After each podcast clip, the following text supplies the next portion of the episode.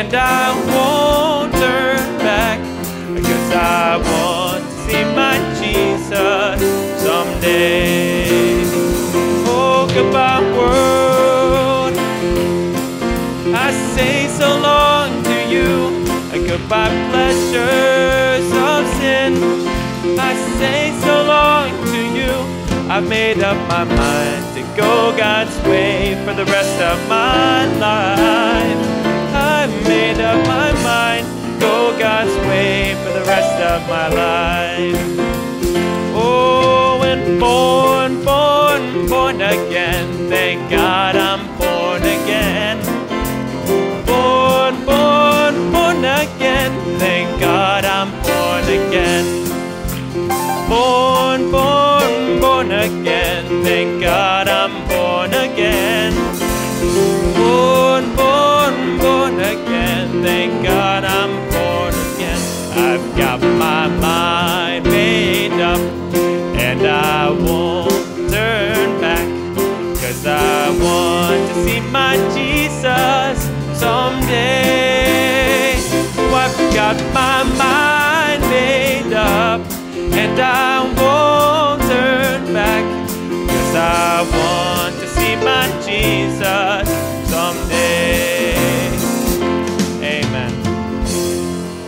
good to see every one of you. See that we have a lot of visitors today. Um, I just gotta say, it's uh, really good to be back. I just uh, appreciate seeing all of your faces after being gone for three weeks. It's just uh, great to see each and every one of you. Pray this uh, service will just be a blessing. This uh, that we can just enter in. If we could uh, turn the key to D and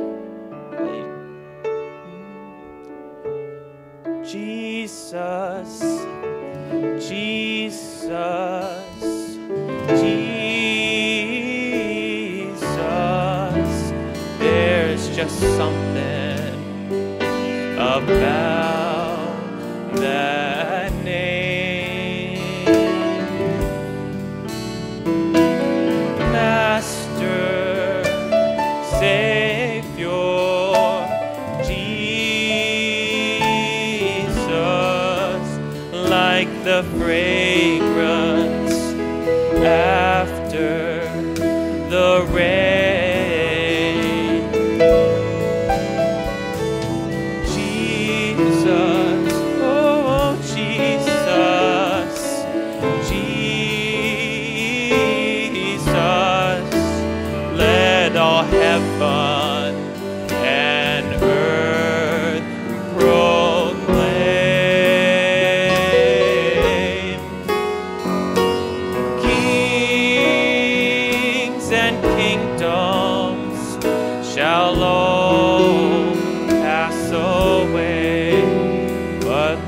Something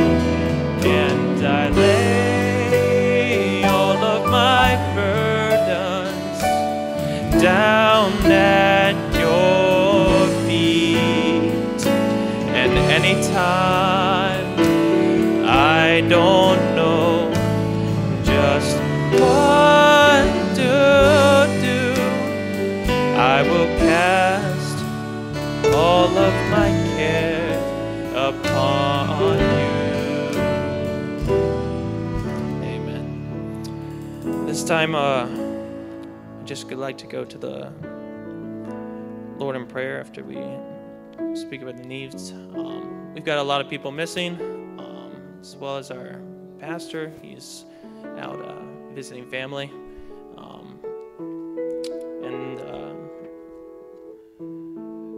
We could just have Noah come up and pray for these needs for the service. Let's just bow our heads. Lord, we love you, Lord. Thank you for all you've done for us. We're just so grateful to be in your house today in the middle of the week. Many of us gone. We ask that you just be with them. It's just not the same without everyone here. Lord, we ask that you'll just be with our pastor as he's visiting family, bring him back safely. If there's any needs in someone's heart today, Lord, I ask that you'll just speak to them. As the minister comes, just be with him, let him speak to us. Move him out of the way so that you can just talk directly to us. We ask all this in your name. Amen. If we could uh, go to the key of A, sing uh, How Great is Our God. The splendor of a king, clothed in majesty, let all the earth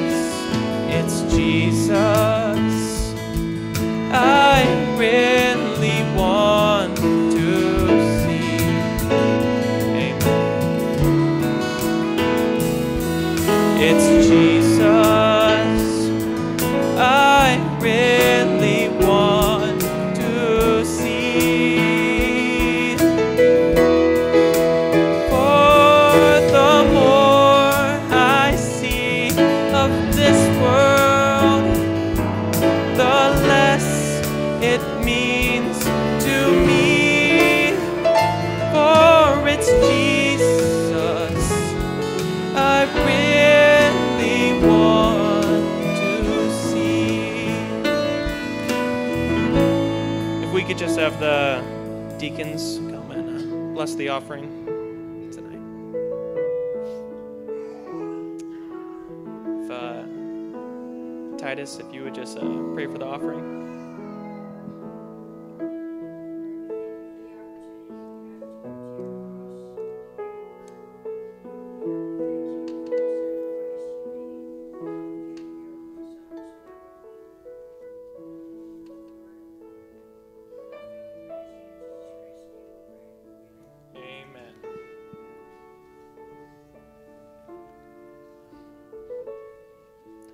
Let's sing uh, I Worship You.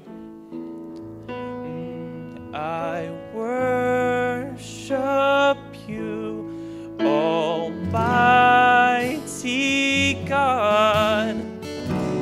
There is none like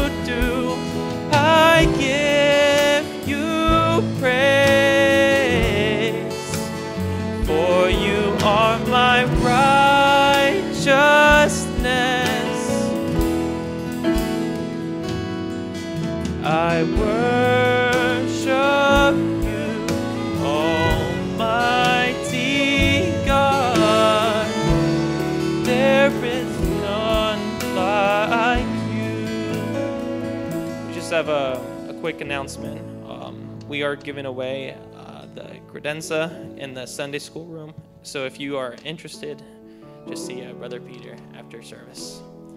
Uh, let's sing. Uh, uh, falling in love with Jesus in the key of F as Brother Aaron makes his way. Falling in love with Jesus.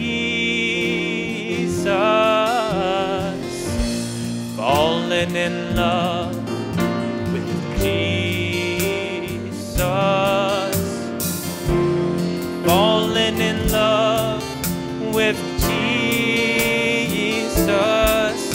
was the best thing I've ever, ever done.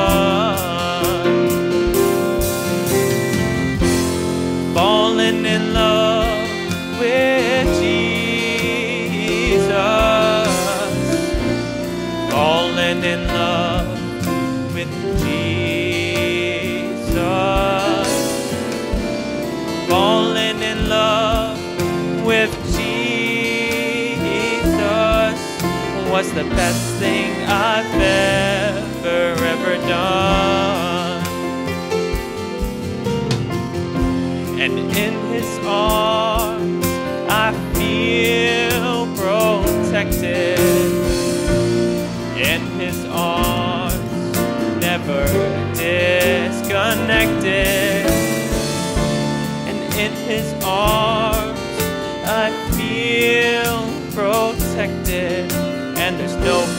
I'd ever rather be. falling in love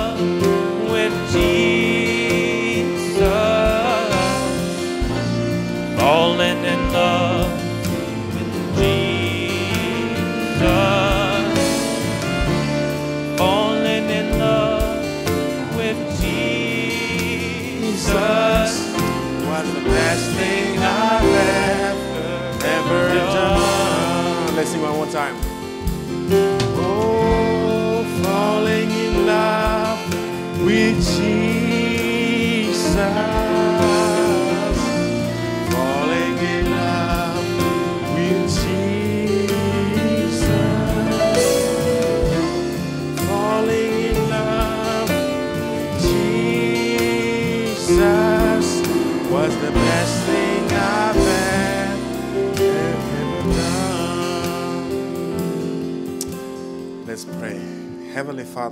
You tonight, Lord.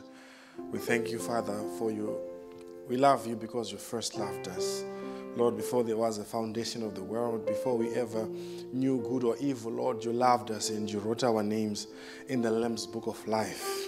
Even David said, How great are thy thoughts toward, towards me, that you wrote my members in your book. And Lord, you said, I was continually before you. We thank you tonight, Lord, that you love us. And we know that this is the love that you have elected us. We pray tonight, Lord, that you, oh God, come in our midst, speak to our hearts, Lord. Help those that are weary, Lord. Bless, Father, those that are feeble and heal those that are sick. We are asking, Lord, not because we are worthy, but we are trusting in the promise of Calvary. For we know, Lord Jesus Christ, that you, you paid the price for all these things. And the prophet says, if he- Jesus Christ was here, he would say, I can't heal you. I've already paid for it already. We thank you, Father. We commit this time into your hands. In Jesus Christ's name we pray. Amen. God bless you. You may have your seats. We, greet you tonight in the name of our Lord and Savior Jesus Christ, trusting that you are doing great and uh, you are enjoying the summer heat. um, it's been very, very hot lately. Uh, growing up, I thought America is cold. You know, in Africa, we call it uh, Kuchando, the cold land. So if I tell people that, you know, we are doing 90 degrees Fahrenheit, they get very, very surprised. But uh, we believe that all things work together for good. Um, bring you greetings from Brother Barry and Sister uh, Becky, who are away in Newfoundland visiting family. It's been many, many years since they have visited the family up there, and we certainly miss them when they are away. I especially miss them when they are away. And uh, they were sending their greetings, and they miss each and every one of you. Praise God. Let's uh, stand to our feet to the reading of the word.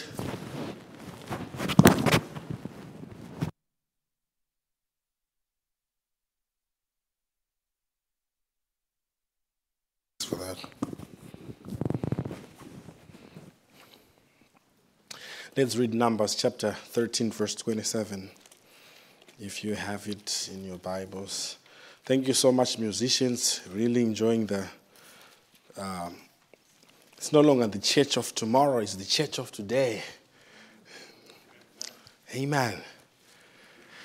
Numbers 13, verse 27. The Bible says here. Uh, I'm just going to read a portion and then we, we can go back to, to the other verses when you are seated down. 13, verse 17. And, um, no, verse 27, sorry. It says, And they told him and said, We, have, we came unto the land whither thou sentest us, and surely it floweth with milk and honey. And this is the fruit of it. Nevertheless, the people be strong that dwell in the land, and the cities are walled and very great, and moreover, we saw the children of Anak there.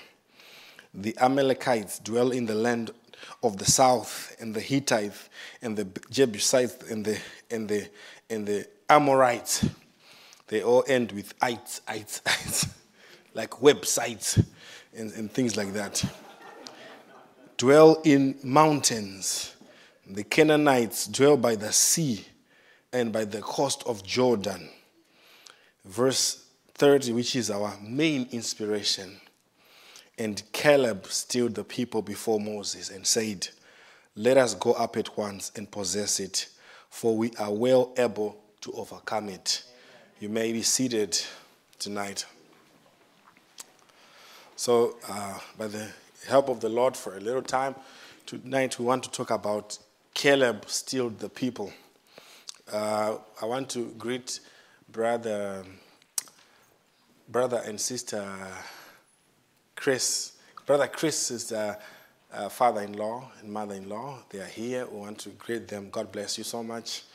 Uh, brother Chris made sure to tell me that they are his in-laws, not outlaws. Amen. So we, we welcome them to the house of the Lord. Um, so Caleb, so here the story, it starts from Numbers. They were in a place called Kadesh Barnea. So they had come through their journey in the wilderness and they were stopping at different places. And we could take a subject from the different places. One time I was preaching in the United Kingdom on, on Gilgal, you know.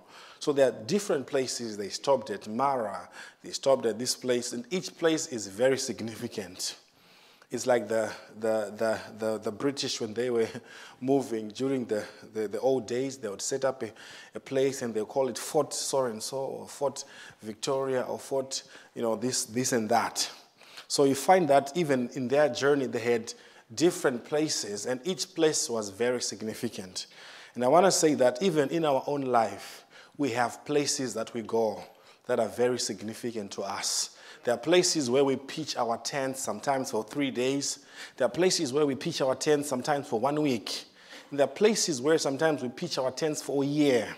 Some of the places are high places. Some of the places are low places in our lives. Some of the places are cold places. Some of the places are hot places. Some are warm. They're different places, but they are all significant. They are all part of the journey.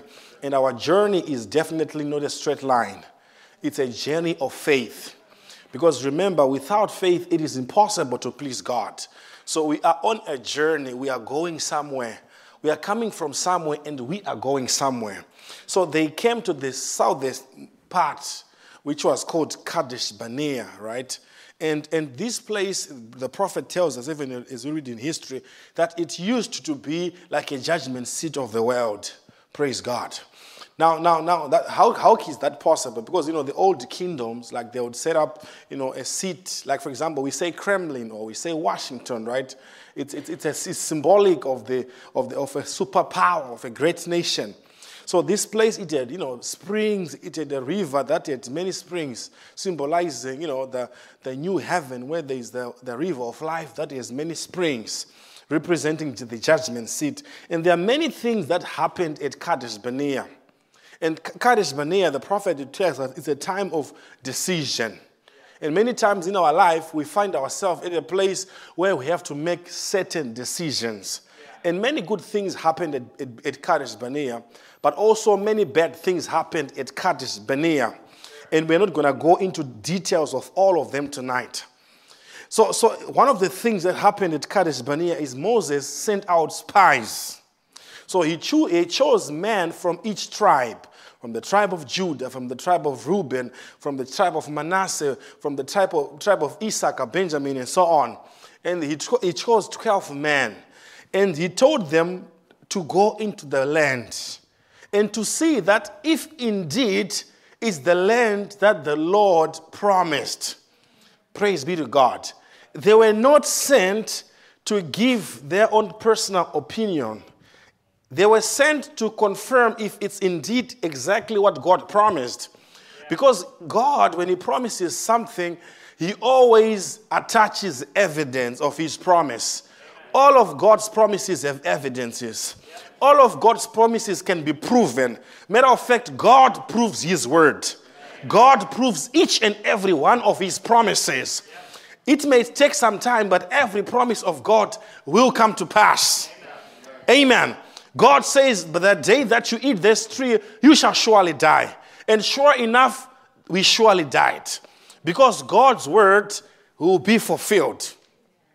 God's word, it's like the rain that comes from, from the heaven. The God's word, it's a seed.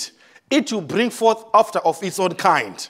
So when these spies were sent, they saw the land and they came with grapes. The grapes were so large that two people had, had, the prophet says, two people had to hold the staff that was carrying the bunch of grapes. That's how great this land was. But the spies, some of the, the, ten, the other 10 spies, they focused on the negatives of the land. They said, Yeah, it's a great land for sure. You know, God, you said it's a great land, it's, it has milk and honey. Well, that's true. But that is where the problem starts. But they are giants, they are Amalekites, they are Hittites, they've got six fingers, they are eight feet tall. Amen. And all these things to the natural, to the carnal man, they are facts. They are facts to the natural man. But you know what? God did not send them to do that. He sent them so that they can come back and say, This is what God promised. The land flows with milk and honey. The giant was a different issue altogether. And God was, and the report that they gave to the people, everyone became afraid. Because remember, these were, they were not a trained army, they were just vulnerable people. They were living in tents. They had like leather shoes. They, they had like, you know, just ragged clothes. They didn't have, you know, AR 15 rifles. They didn't have, you know, like, you know, drones and all the sophisticated stuff. They were just normal people like you and, you and me. And I want to say that the church of God is made of normal people. We are never going to be sophisticated people because our trust is not in what we have, but our trust is in Jehovah. And when they saw that, they became terrified. But one thing I want to tell you is that God always has a witness. The Bible says that God will never leave the earth without a witness. There was a man who stood up, his name was Caleb. And Caleb was from the tribe of Judah. And he says, We are more than able to take the land. The other spies were looking at the circumstances, they were looking at the facts that were before them, but Caleb was looking at the promise of God. Caleb was looking by faith. The others were, were looking by sight. And God does not want us to walk by sight, but He wants us to walk by faith. Anything that you can ask God for, it has these two sides. Whether you look by faith or you look by sight. You find people in the world today. Uh, one time we were having a discussion with some, some, some, some friends at work, and people said, I don't want to have children. You know what? They were describing the problems, they were describing the giants in the land. Oh, sometimes she, they will not listen to you. Oh, it's expensive. Oh, they need college. Oh, they need this. They were talking, they were focusing on the negatives. You know, but they, they were asking me, I was like, kids are so exciting, you know, when they chuckle, when they smile, when they break your favorite mug, and and you, are, you know, I was, I was thinking about the positives. You know, they give you joy. When I'm away, my wife is not lonely. He's got the kids, to, you know, to talk to. It's, it's just so nice because it's God's promise. But these other guys, they were looking at the negatives. And you know what? The, the only reason why they were looking at the negatives is because they didn't love them enough. If you love something enough, there is no amount of negative that can pull you down. There is no amount of negative. I say, okay, but you have a dog. You don't want children, but you have a dog.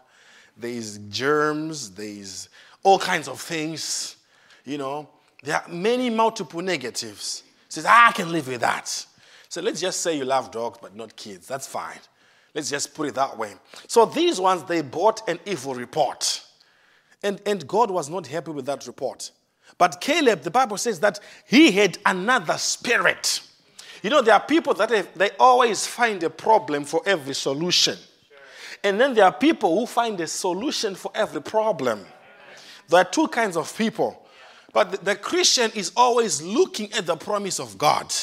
I'm not talking about being overly optimistic, I'm talking about relying on God's providence. If you look at the, at the, at the negative, the Bible says, He that observes the wind can never plant. If you are too calculative, you can never be a farmer.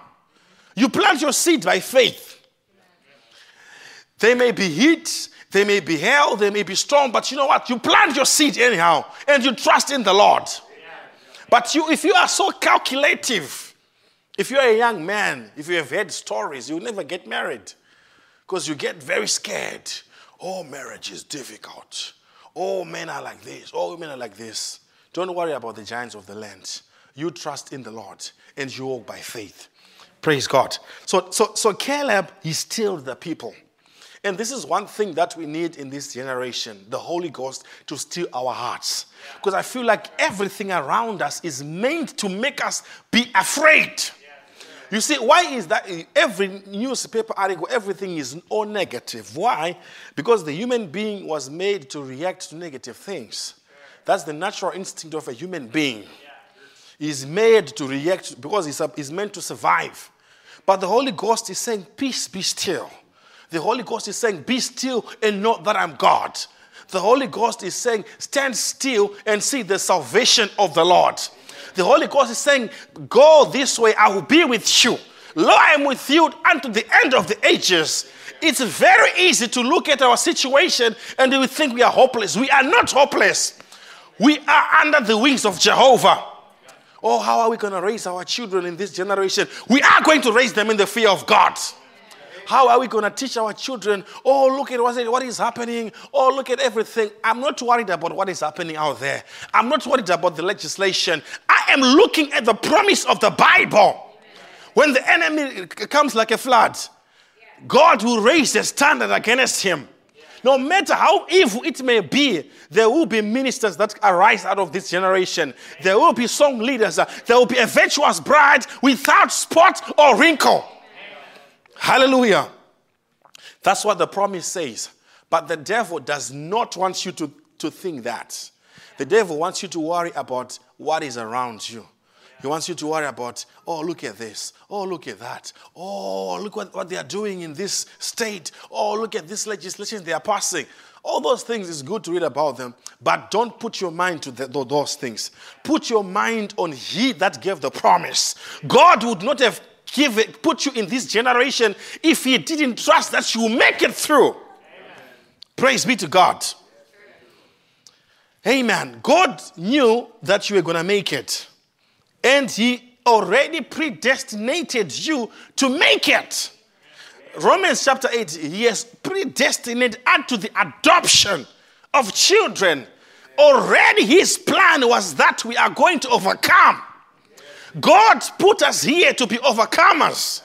He is not experimenting to see, oh, maybe let's just see what comes out of it. He knows exactly that you are going to overcome because you are the seed of an overcomer. Amen. Praise be to God. And you have to trust in God. Right. Don't be afraid. When you see everyone in the world, nobody is no longer wearing a long skirt, don't be afraid. You stand with God. The Word of God has always been the Word of God through ages, through eternity, civilizations can change, kingdoms may change, but the word of God will remain the same. Amen.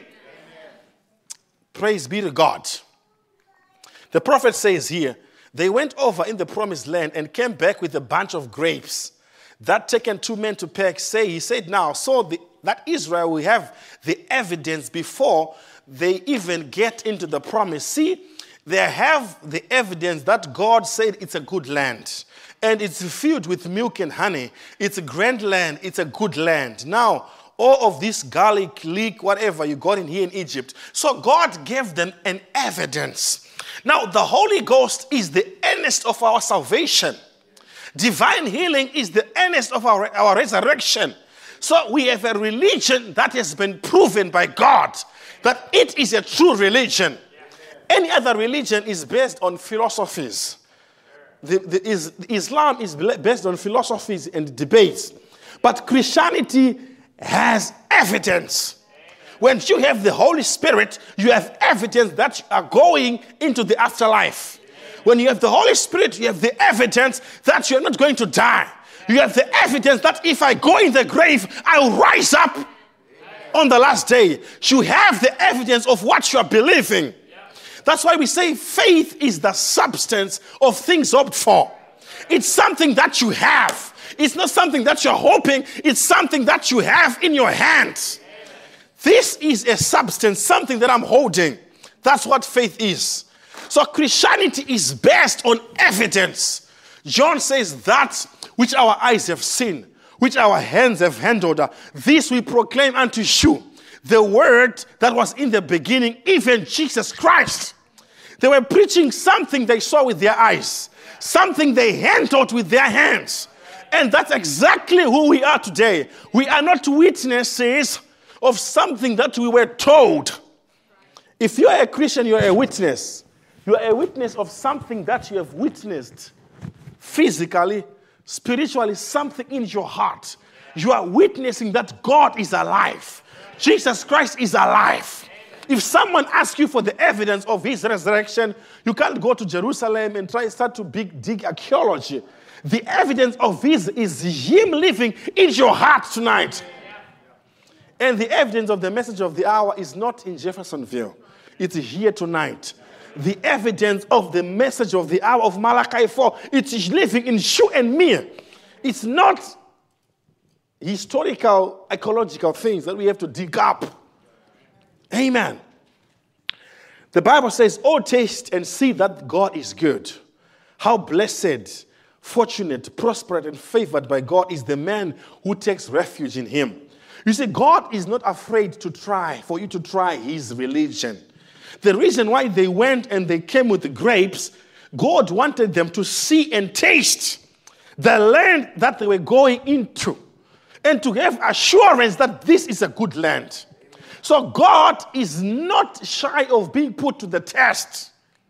He always wants you to taste. And some people they walk away from Christ because they have never really tasted Christ.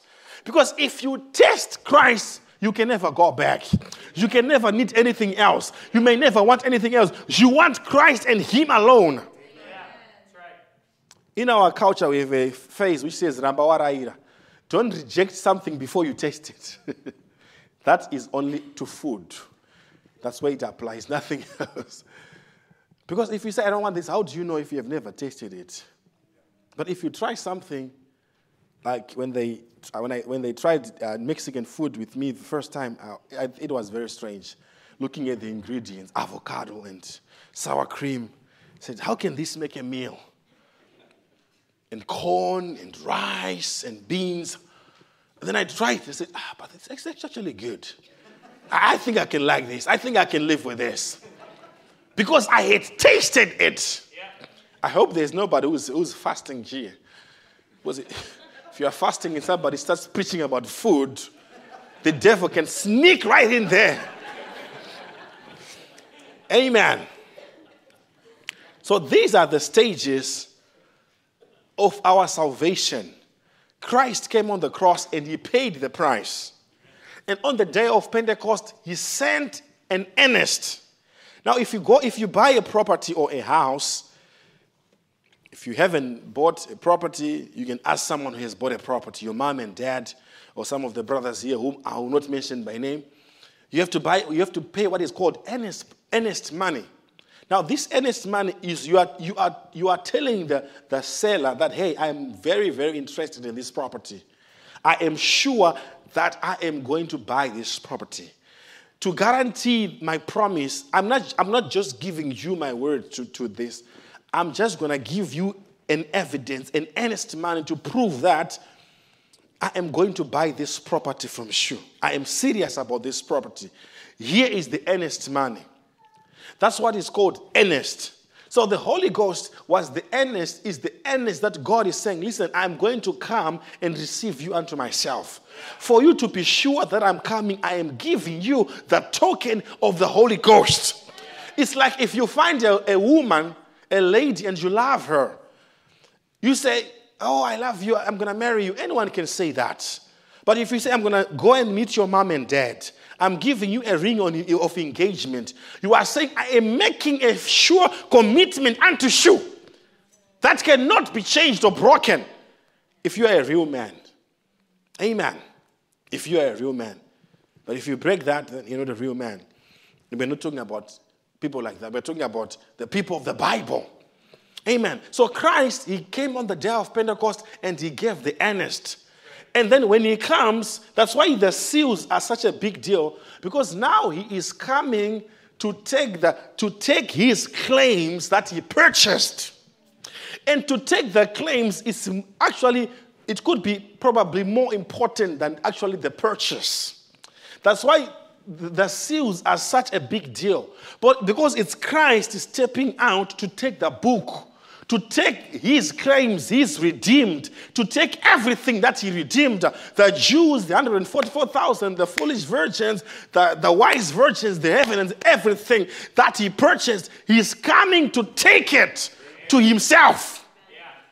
Is the lamb that is coming to take everything that the devil had put his hands on. That's what the seals is all about. That's what, why the angel was shouting, Who is worthy to take the book? And we're like, What is the big deal about this? It's Christ take, coming to take his bride, it's Christ coming to take his church.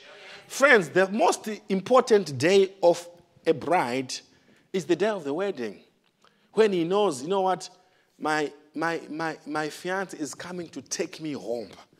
That's the most, that's, that's the best day of her life. You ask every girl, she will tell you, oh, my wedding day was perfect. It was great. We were dressed like this. Because you never forget that day.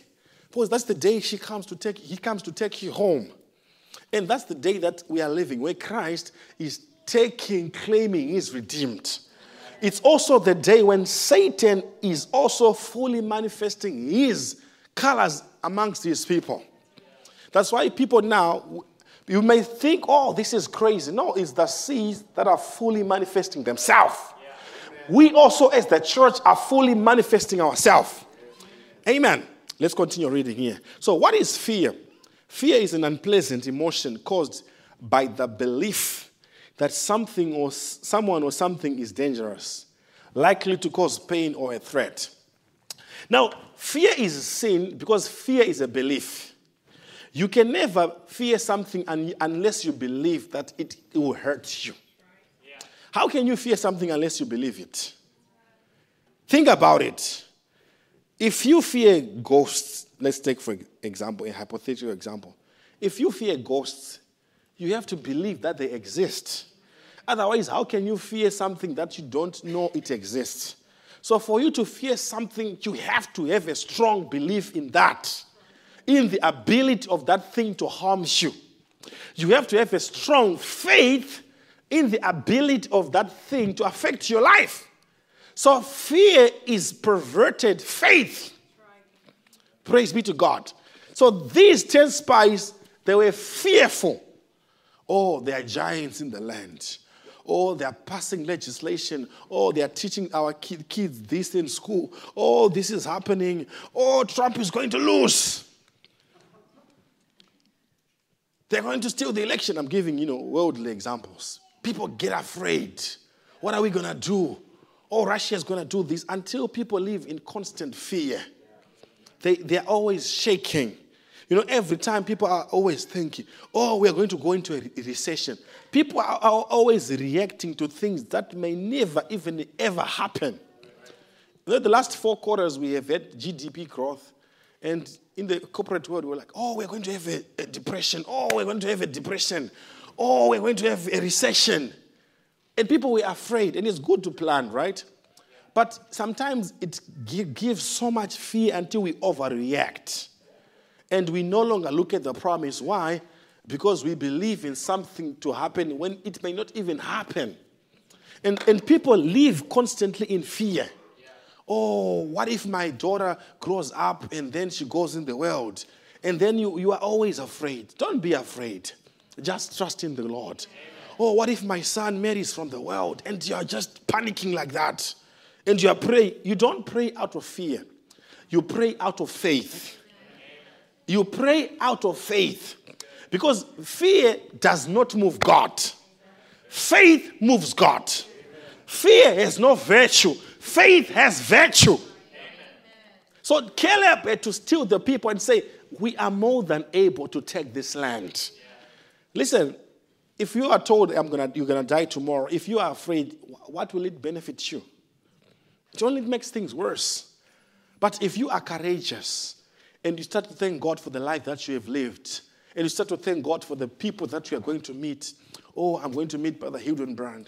Oh, I'm going to meet Brother Branham. I'm going to meet this brother. I'm going to meet this sister. Then you are happy. But if you are afraid, you, you die before you die. Amen. The prophet says, so don't, so don't fear. Fear is of the devil. Everything Jesus would say, fear not, fear not constantly, fear not, fear not. Is that right? Always fear not. Do you know why there is a proliferation of conspiracy theories? It's because people are so afraid. And because people are so afraid, they start to, to conceive things in their, in their minds. It's like if you're a little child and you are afraid of the dark, you start to see flying elephants in the night because of your mind. You start to see imaginary things. You start to see things that don't exist because you are afraid. And the reason why sometimes people are vulnerable to believe conspiracy theories and, and things like that is because they are so afraid. Oh, this is going to happen. Or, eh, you know, and, and people get into a corner and it's a sin. And now the, the prophet says, now, don't, God don't want you to fear. He wants you to believe. So every one of you believe with one accord. One accord, every one of you. Amen.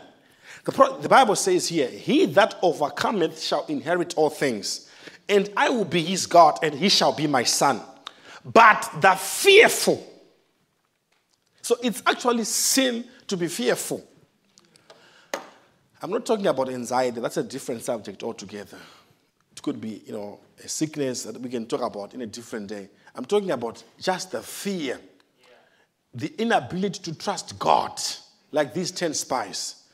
Oh, what if things go wrong? Oh, what if this doesn't happen? Until people become slaves to fear. You know, the, you know, you know fear will make you a slave. Because every time you're constantly, I see it in Africa, because people grew up in, you know, African tradition and different things. People are afraid of witchcraft until it, it gets so crazy People don't go to visit certain villages. Oh, I will be bewitched. People don't talk to certain people. Oh, he is a witch. You know, until people are always afraid. If they see a bat flying through their yard, oh, that's a bad omen. Oh, someone is trying to cast a spell. Until people live in constant fear and they become slaves to fear. And God doesn't want us to be like that. God wanted us to be free. He made us free, and we should stay free. We should believe God and trust in God. Even things, until people, even at work, they can't be happy. Oh, I, I believe I'm going to get laid off. Who told you you're going to get laid off? I, I, I believe, I, I, think, I, I think AI is going to take our jobs. Who told you AI is going to take your job? That's the same thing when internet came in 2000, you know, in the early days oh, if the world is going to change, we're going to lose all our jobs. Oh, you know, you know, and there's this fear mongering that happens, and you know, people start to, to be afraid. You know, ah, everything is going to crash. You shouldn't be afraid. Someone said, Brother Aaron, you are in America. Aren't you afraid of uh, the nuclear bomb? I said, I'm ready to go. By nuclear bomb or by the rapture, I am ready to go.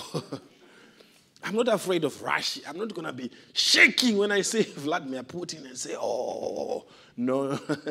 I trust God. I believe God. God knows exactly what He's doing in my life. Joshua chapter 1, verse 9. God says, Have I not commanded you? Be strong and courageous. Do not be terrified or dismayed. So God is commanding Joshua, don't be intimidated by the devil. For the Lord your God is with you wherever you go. That's, that's what David had. He said, Though I walk through the valley of the shadow of death, I shall fear no evil, because thou art with me. If you have faith that God is with you, you are not afraid of anything. Until people, now we can talk about it retrospectively. I saw someone with the six masks, you know, during, during the COVID, and I saw that this is no longer safety. It is now fear and, and terror. And the Bible says, be, be strong, do not be terrified or dismayed. I'm not saying don't put on your seat, you know, follow all the safety standards, right? But don't be terrified. You know, just live a normal life. So God was commanding Joshua because Joshua was about to take the land. And I want you to know that the Exodus, the Exodus, what we call redemption, redemption is in two parts. It's coming out and getting into. So to come out of Egypt is one thing, to go into the promised land is another thing. So, so Joshua was supposed to get the children into the promises of the Holy Ghost. But you know, sometimes people get afraid of the promise of God. And we are like Israel. We are the same thing. We come out of the denominations, we come out of the world, but we have to possess the land of the Holy Spirit. Because our redemption is not complete until we find our position, our place. Because we are redeemed for a purpose. And the prophet says, anything that serves God's purpose shall come up in the resurrection. Salvation and redemption is tied to a purpose because he predestined to unto the adoption of children. Your salvation and your purpose are tied together. God is not haphazard. He is very, very precise. He knows how many Jews will be saved. He knows how many Gentiles. We say the last one, the last one, but he knows. He just didn't tell us, but he knows. He knows why he brought you here. He knows what you want, to, what he wants you to do. The moment you figure that out, the moment you make your life easy for yourself. Amen. So don't be afraid. In, get the inheritance, get in the land, get in the Holy Ghost, get in the promise. Take the promise of God and apply them in your life. But people become afraid of the Holy Ghost. They become afraid of the old fashioned religion. They become afraid of the heartfelt religion. They want just a, a, a, normal, general gospel like the, the secular world today. It's just, it's just, just, just, a, just, just nice, just a nice walk. Nothing, nothing complicated. Just, just a nice 20 minutes sermon and everybody's happy. We go home and yeah, we are happy. But you know what? God wants more than that. God wants a little more than that. He wants you to find your purpose. He wants you to find who you are. He wants you to be adopted in the land of the Holy Ghost. Chronicles chapter 8, verse 12. Let's read, if you don't mind, let's turn to that scripture. These are some of the men that came to David, and I love these men. They always, you know, anoint my heart when I read about them. The Bible says that, and in, in verse 8 it says, and never, it says here, um, sorry, First Corinthians, I'm opening it second, but it's First Corinthians chapter 12. The Bible says here, verse 8, and of the Gadites, these are, these are the men that came to David at Ziklag, right? uh, uh, they were, they, some of them were Gentiles, some of them were Jews, right? So a type of God's church is the, is the Gentiles and the Jews. And, and, the Bible says, and, the, and of the Gadites, they separated themselves unto David into the hold of the witness, men of might and men of war fit for battle. And I want you to know that God's army that he has today, the bride, it's not weaklings, it's men of war men that are fit for battle. And it's, our battle is not flesh and blood. Our battle is not carnal. Our battle is spiritual. Our battle is upon our knees. Our battle is with the sword of the Spirit. Our battle is taking a stand with the Bible. Amen. It says here, men of might, men of war, fit for battle. I mean, I could take a sermon on that, fit for battle. Just being fit for battle. God wants you to be fit for battle in Laodicea. Because whether you, you realize it or not, we are in a battle. If the devil is, isn't after you, he's already got you. We are fighting day and night. Praise God. That could handle the shield and buckler, whose faces were like the faces of lions. In other words, these were men that were bold. These were men that were fearless. And that's why the Bible says they had faces like lion. And they were swift as roes upon the mountain, you know, like those mountain gods. They were very fast. Ezra, the first, and Obadiah, and the second, and so on and so on. So these men, they, they, they had faces of like lions. They were not afraid. They were warriors. They were champions. And the Bible talks about some of them. It says they could shoot the, the, the bow on, with the left and, and the right. In other words, there were people that were balanced. They had the left and they had the, the right. They had the doctrine, they had the conduct, they had the order. They believed the whole message. They were balanced, they were a balanced army. They were mighty men of war. Praise God. And these are the men that Christ is looking for. He's not going to take, you know, weaklings, people just are wondering, you know, what's going to happen, and the wind is just blowing, trying to figure out what's going to happen throughout the day. No. God wants men that are mighty, men that are strong for the battle. Luke chapter 12, verse 32, Jesus Christ said to the church, Fear not, little flock, for it is your Father's good pleasure to give you the kingdom. And you find that every time, like an angel would visit, you know, a person would say, Fear not. Fear not, it is I. Fear not. The Gabriel would say, Fear not. Because the fear is a demon. You know, it's a spirit. God, the, first thing, the first spirit that Christ addresses, that the Holy Spirit addresses when it visits you is fear not. And then when you would take away the fear, then God can speak to you. He says, Fear not, little flock, for it is your Father's good pleasure to give you the kingdom, to give you the Holy Ghost, to give you good health, to give you joy, to give you peace, to give you long suffering, to give you a happy home, to give you a happy marriage. It's God's pleasure to give you the keys. I like the song that was written by Brother Paul Rader, Only Believe. One of the verses says, Fear not, little flock, for he goes ahead. Your shepherd selected the path you must tread. The waters of Marah he will sweeten for you. He drank all the bitter in Gethsemane. Now, how many knows what happened at Marah? You know, the children of Israel, they had crossed the Red Sea. And they, after crossing the Red Sea, they were dancing. They were shouting. They were rejoicing. They were coming from, from the Red Sea camp. They were happy. But you know what? As always, soon after the camp, they ran into a problem. And sometimes we, when we are in church, when we're in camp, everything is okay.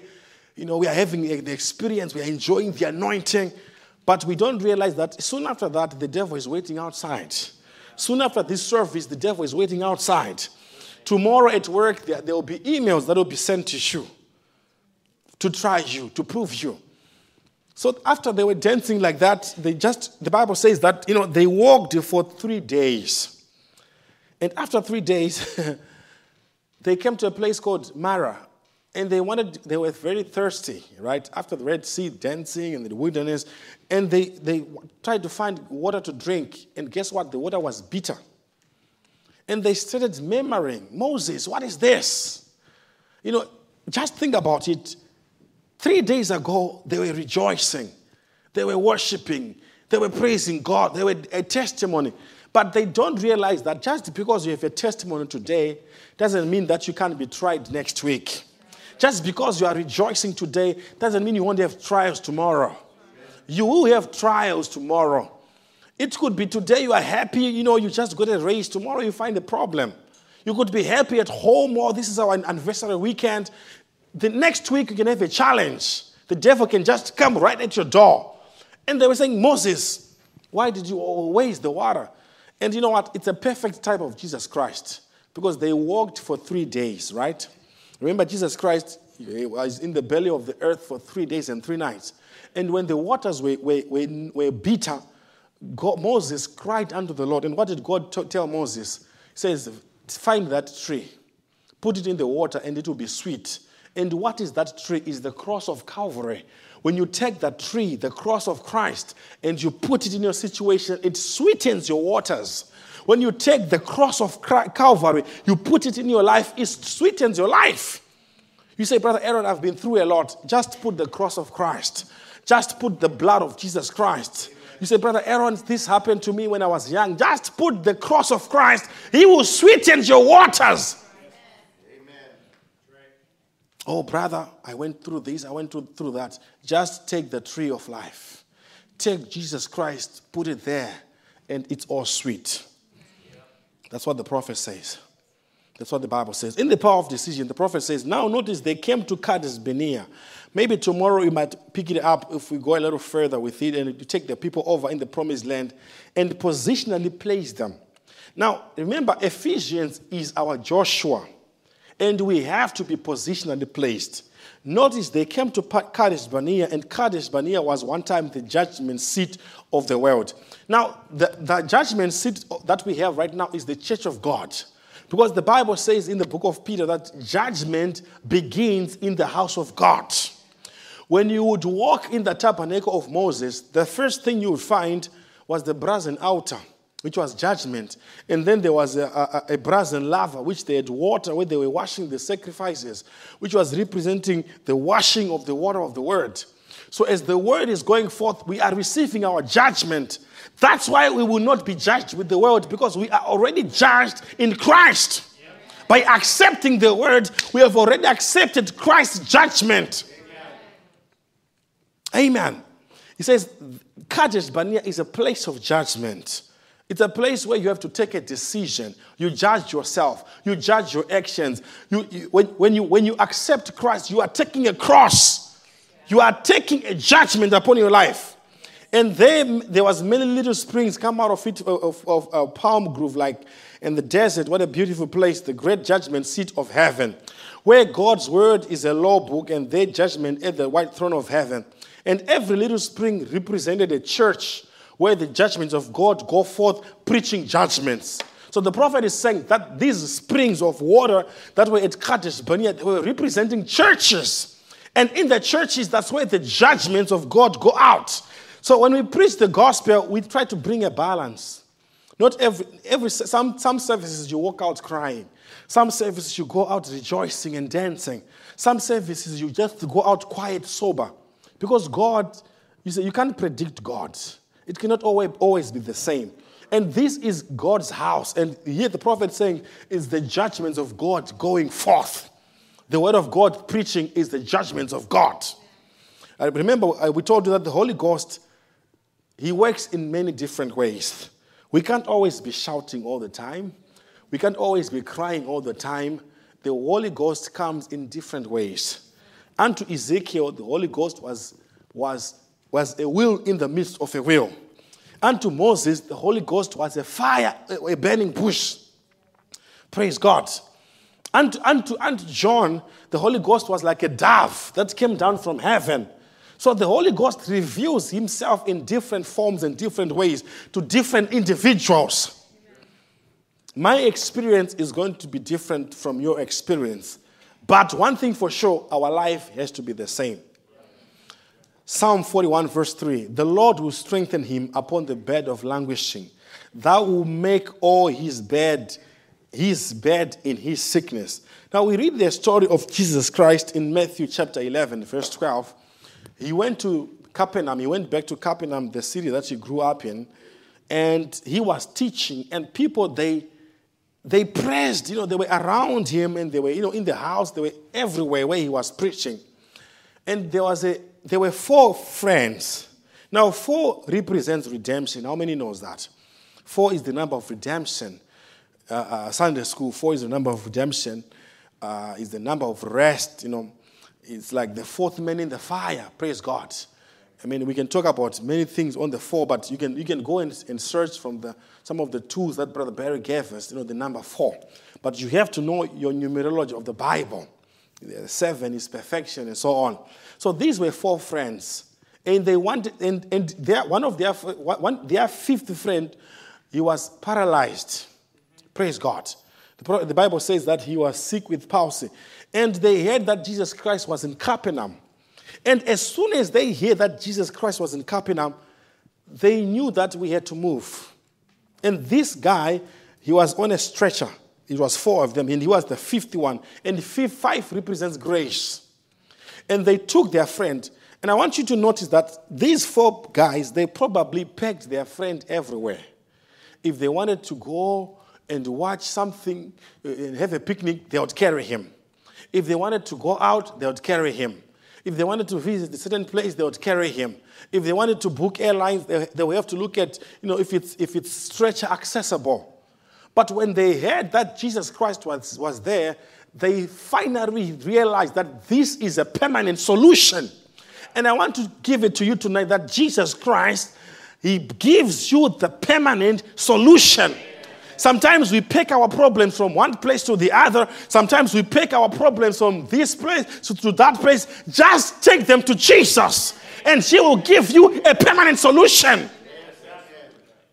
These people, they would not stop at anything. As soon as they realized that Jesus Christ was in town, They canceled all their program and they said, We are going to see Jesus. We are taking our friend to Jesus. And I want to tell you something a true friend will take you to Jesus, a true father will take you to Jesus, a true mother will take you to Jesus, and a true preacher will take you to Jesus. He will not take you to himself. Because Paul says, We preach not ourselves, but we preach Christ and Him crucified. So they took him to Jesus, and they, when they found, they, they finally got there, oh, the church was packed. The church was packed. Brother Tom was actually standing at the door to say, Hey, we don't have any seats inside. And, you know, the, the, all, all the seats are full. And, you know, the people, someone was standing on the windows. It was really hot. There was no AC. It was a summertime in Jerusalem, probably in Capernaum. But they had this friend who was sick. And all the windows, you know, everyone, the people were all over. And where Jesus Christ is, there's always commotion. You know, it's like in the days of the prophet. In the days of the prophet, people would take people from hospitals to bring them to church when the prophet was preaching. But now people don't want to go. they take people from church and we send them to hospitals. Now, hospitals are great, but I'm just showing you what happens when there's a revival. People were, being, were running away from hospitals, coming to church to get their healing. Right. Amen. So, what did they do? They did not get discouraged. And I want to tell you that whenever you want to get to Jesus, you will find discouragements, you will find obstacles along the way. The moment you think upon your heart, oh, I want to take a fast today, or I, want to, I just want to consecrate, I want to read my Bible, there will always be obstacles. But these four friends, they were not deterred they found a plan. They said, We're going to take the roof off of this house and we're going to lay down our friends to this roof so that he could get to Jesus. And I want to tell you no matter what you do, even if it means you have to break the windows, just get to Jesus. If you have to take the roof off, just get to Jesus. As long as you take your loved one to Jesus, you are completely fine. It's like Jacob of old. The prophet says, I don't care whether he got it by hook or crook, as long as he get the birthright you have to have the Holy Ghost.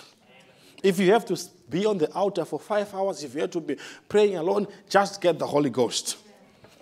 And sometimes we feel like if, if I start following Jesus Christ, everything becomes easy.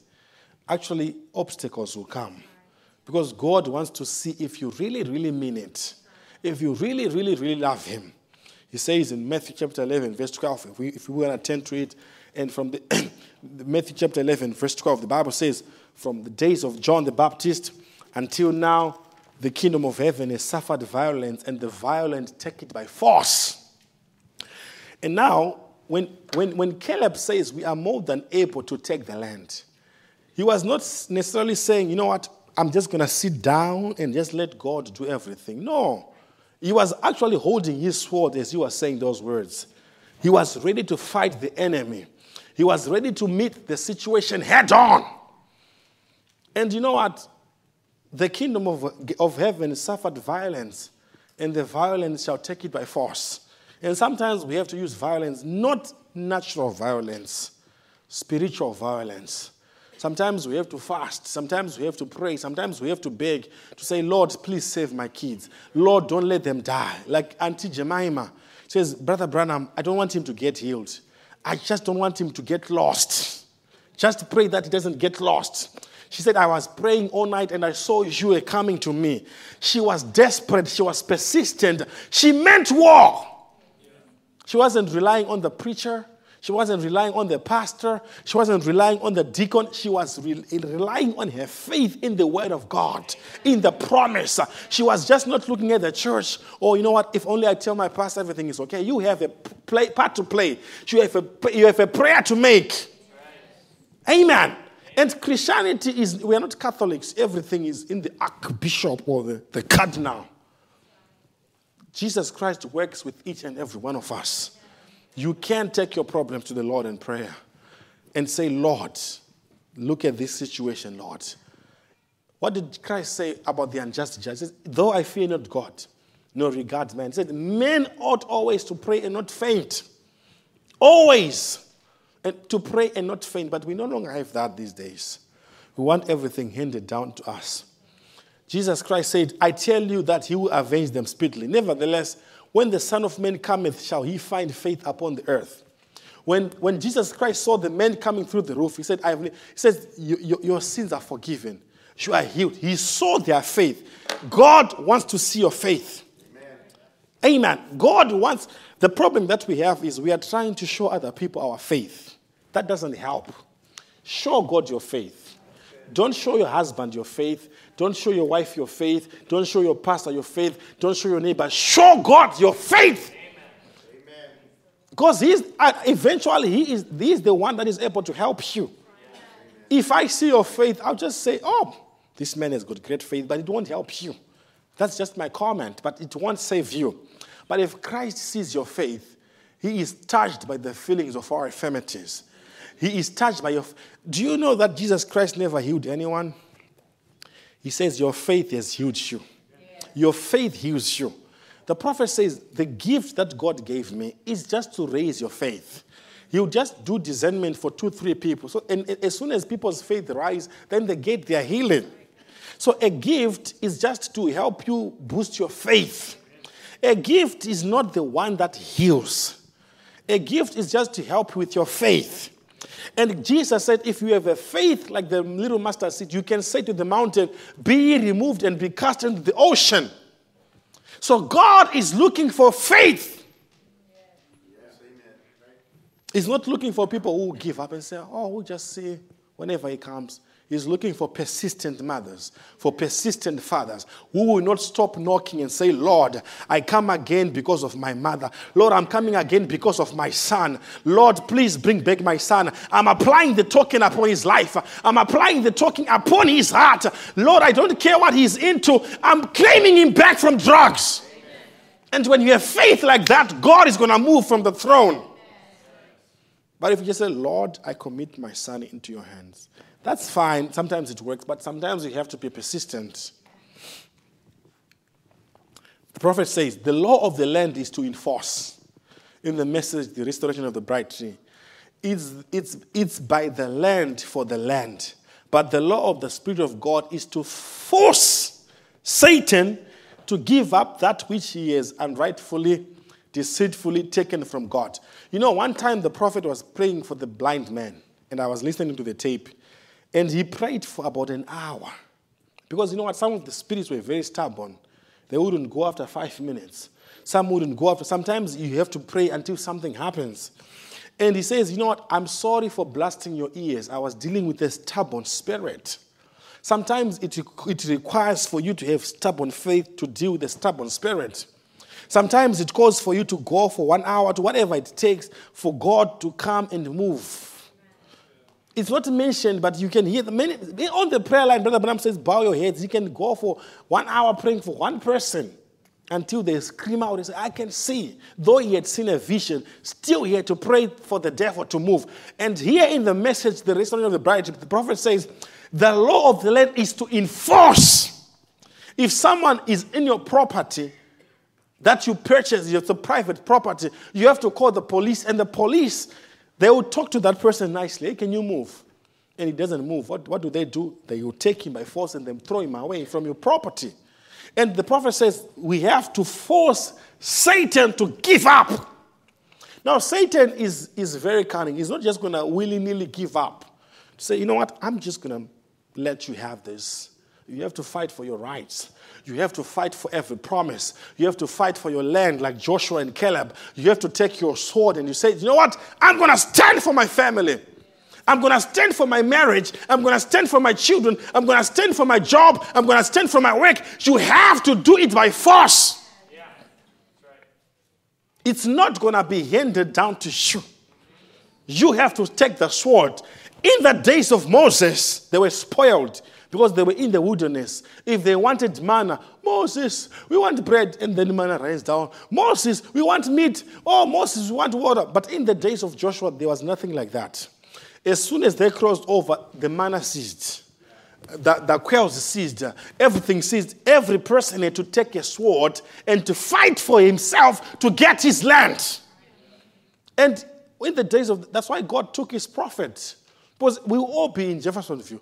Oh, Brother Branham, what about my dad? Oh, Brother Branham. But you see, the prophet is no longer there. You have to fight your battles. You have to take your sword. You have to fight the giants in the land. You have to kill the Hittites and the Canaanites and the Perizzites and take your possession. And the Holy Ghost promises are your possession. Every promise in the book is yours. But it's not just handed out to you easily, like what ministers do. Oh, receive this, receive. That's fine, but you know what? You have to fight your way to it. The prophet says that's the enforcement. Restore it back to its natural condition. A man is sick, baby is sick, woman is sick. See, they are out of their natural condition.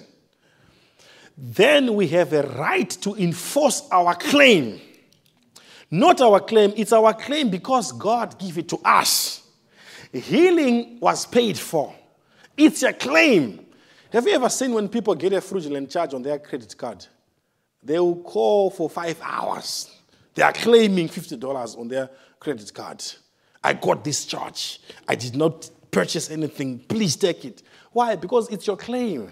That's your card, right?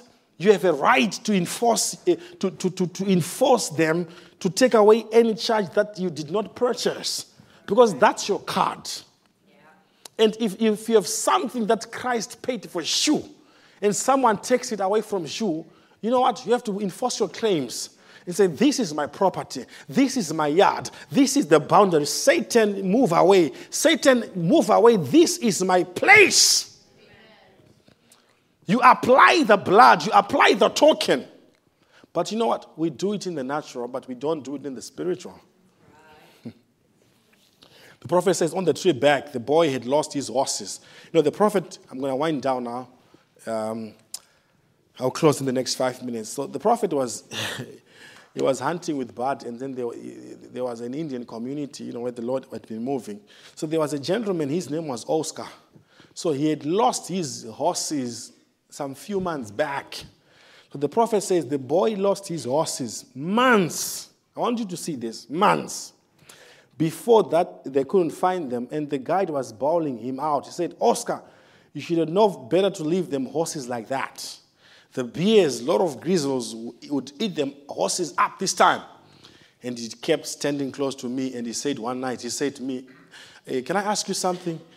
I said, Yes. He said, Brother Branham, pray God, God give me my ponies. I said, But the bear eat them up. You see? Because it had been months, he was sure that he was not going to get his horses, his ponies. He said, Brother Branham, ask God God give Oscar his ponies. You know, he, he didn't have good English. He was, you know, from the Indian. So he said, God give Oscar his ponies back. I said, you believe that, Oscar? He said, I believe. God make my mother well because his mother had been healed. So he says, if God healed my mother, I am sure that he can bring me my ponies. And you know what? Never limit God. You know, on the prayer line, Brother Branham never t- told people what to ask for. Someone would, would come with seven prayer requests, and the prophet would say, You are also praying for your, for your husband, you are also praying for your daughter, you are also praying for.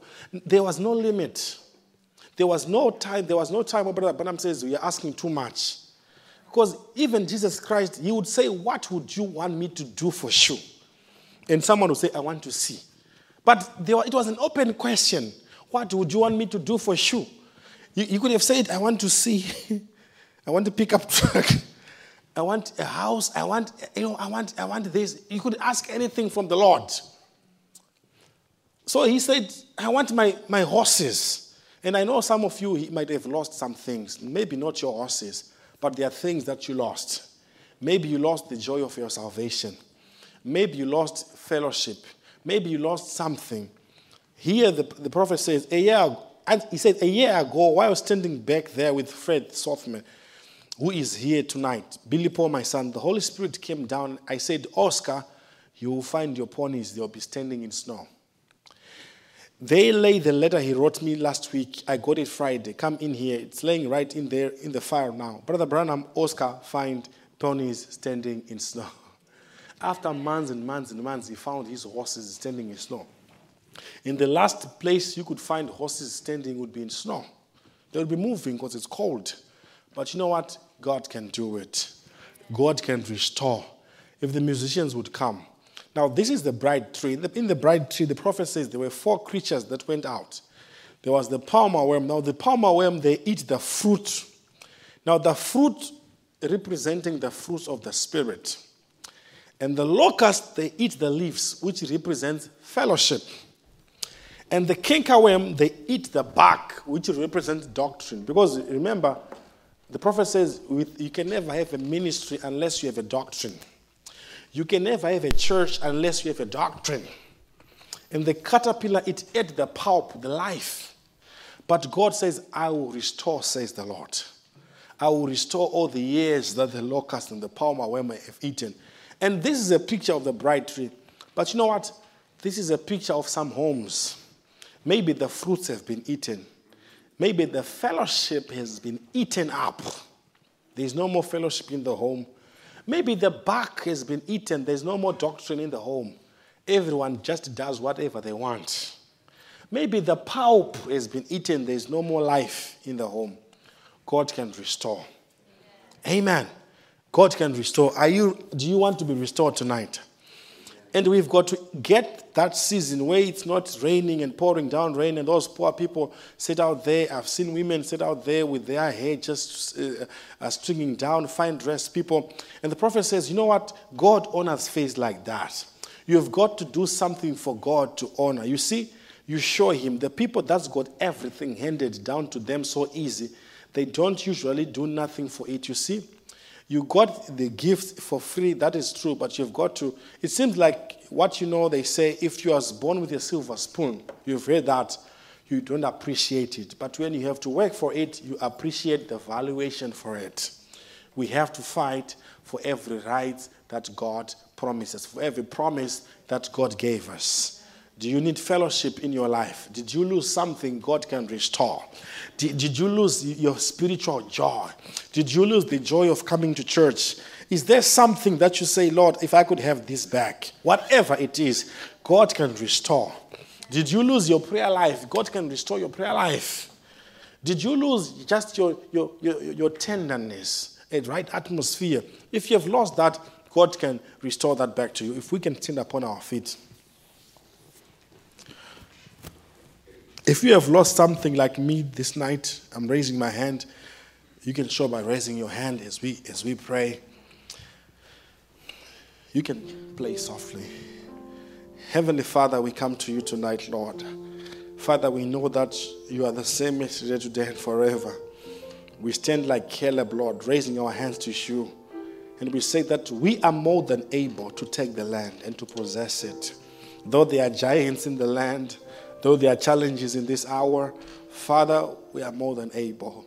Because not because of our ability, but because you promised it. Because you said, I will be with you. Lord, there are hands that have been raised tonight. Some have lost joy in their life. Some have lost fellowship in their homes. Some have lost the joy of salvation. Some have lost their healing. Some have lost their loved ones. Some have lost their children to the world. Father, you said, I will restore. You restored the car of Brother Evans. You restored the horses of Oscar. You restored, Lord God, the many things that we read about that we see in our, in our life today. Lord, may you restore to each and everyone that is raising their hand. Some have lost their first love, Lord. Some have lost the love that they had, oh God, in their homes, in their marriages. Father, the cankerworms have eaten, the caterpillar have teared off the bark. Some have lost sight of the boundaries of the Word of God and they've lost the doctrine in the home. Father, we are praying for a restoration, oh God. Father, some have lost the fire of the Spirit. Some have lost the life of the anointing, Lord, that burns within inside. We are asking, Father, that you may restore again unto us. May you restore us, oh God. Father, we are raising our hands to you for each time, each day. We want to be closer and closer to you. As we see the days approaching, Father, we want to be closer and closer to you. May you take away every obstacle, Lord. Whatever it takes, oh God. If we have to run, if we have to crawl, we want to get to you, Jesus. We want to be with you, Jesus. We want to become like you. We want to believe you. We want to trust you. We want to walk with you beside you. We want you to live in our hearts to reflect you, oh God, to show forth the fruits unto the world. We thank you tonight, Lord. We believe, we accept that, Father, when we go back, we are not the same again. Lord, for we know that you said in your word, He whom the Son of Man has set free, he is free indeed. Break the chains, oh God. Break the coldness. Break the formality, oh God. Break the reasoning. Break the psychology. Break the know it all. Make us humble, Lord. Make us like little children. For you said, unless we are converted like little children, we cannot see the kingdom of heaven. Bless us tonight, oh God. Give us a fire, a living fire, not something fake, not something put on, but something real that we can take home with us, that we can show the world, that can be seen, Father, that Jesus Christ is alive today. We thank you, Father, because uh, you are holy, and Lord, you give to whosoever will ask. Uh, We want to take this opportunity, Lord, to pray for your children that are sick, some that are not here tonight, some that are streaming, uh, some that are raising their hands, Lord, in the ether waves. Will you bless them, visit them in their homes, Lord?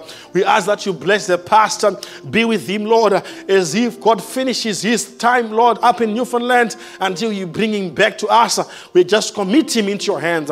Bless our little church, keep us in harmony, keep us in love, to love one another above everything. We ask these things in Jesus Christ's name we pray.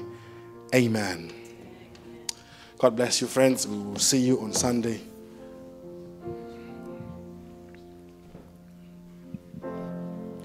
There is none like you. And no one else can touch my heart like you do. I could search for all eternity, Lord, and find there is none like you. There is none like you. No one else can touch my heart like you do. I could search for all eternity, Lord, and find there is none like you. There is none like you. No one else can touch my heart like you do. And I could search for all eternity,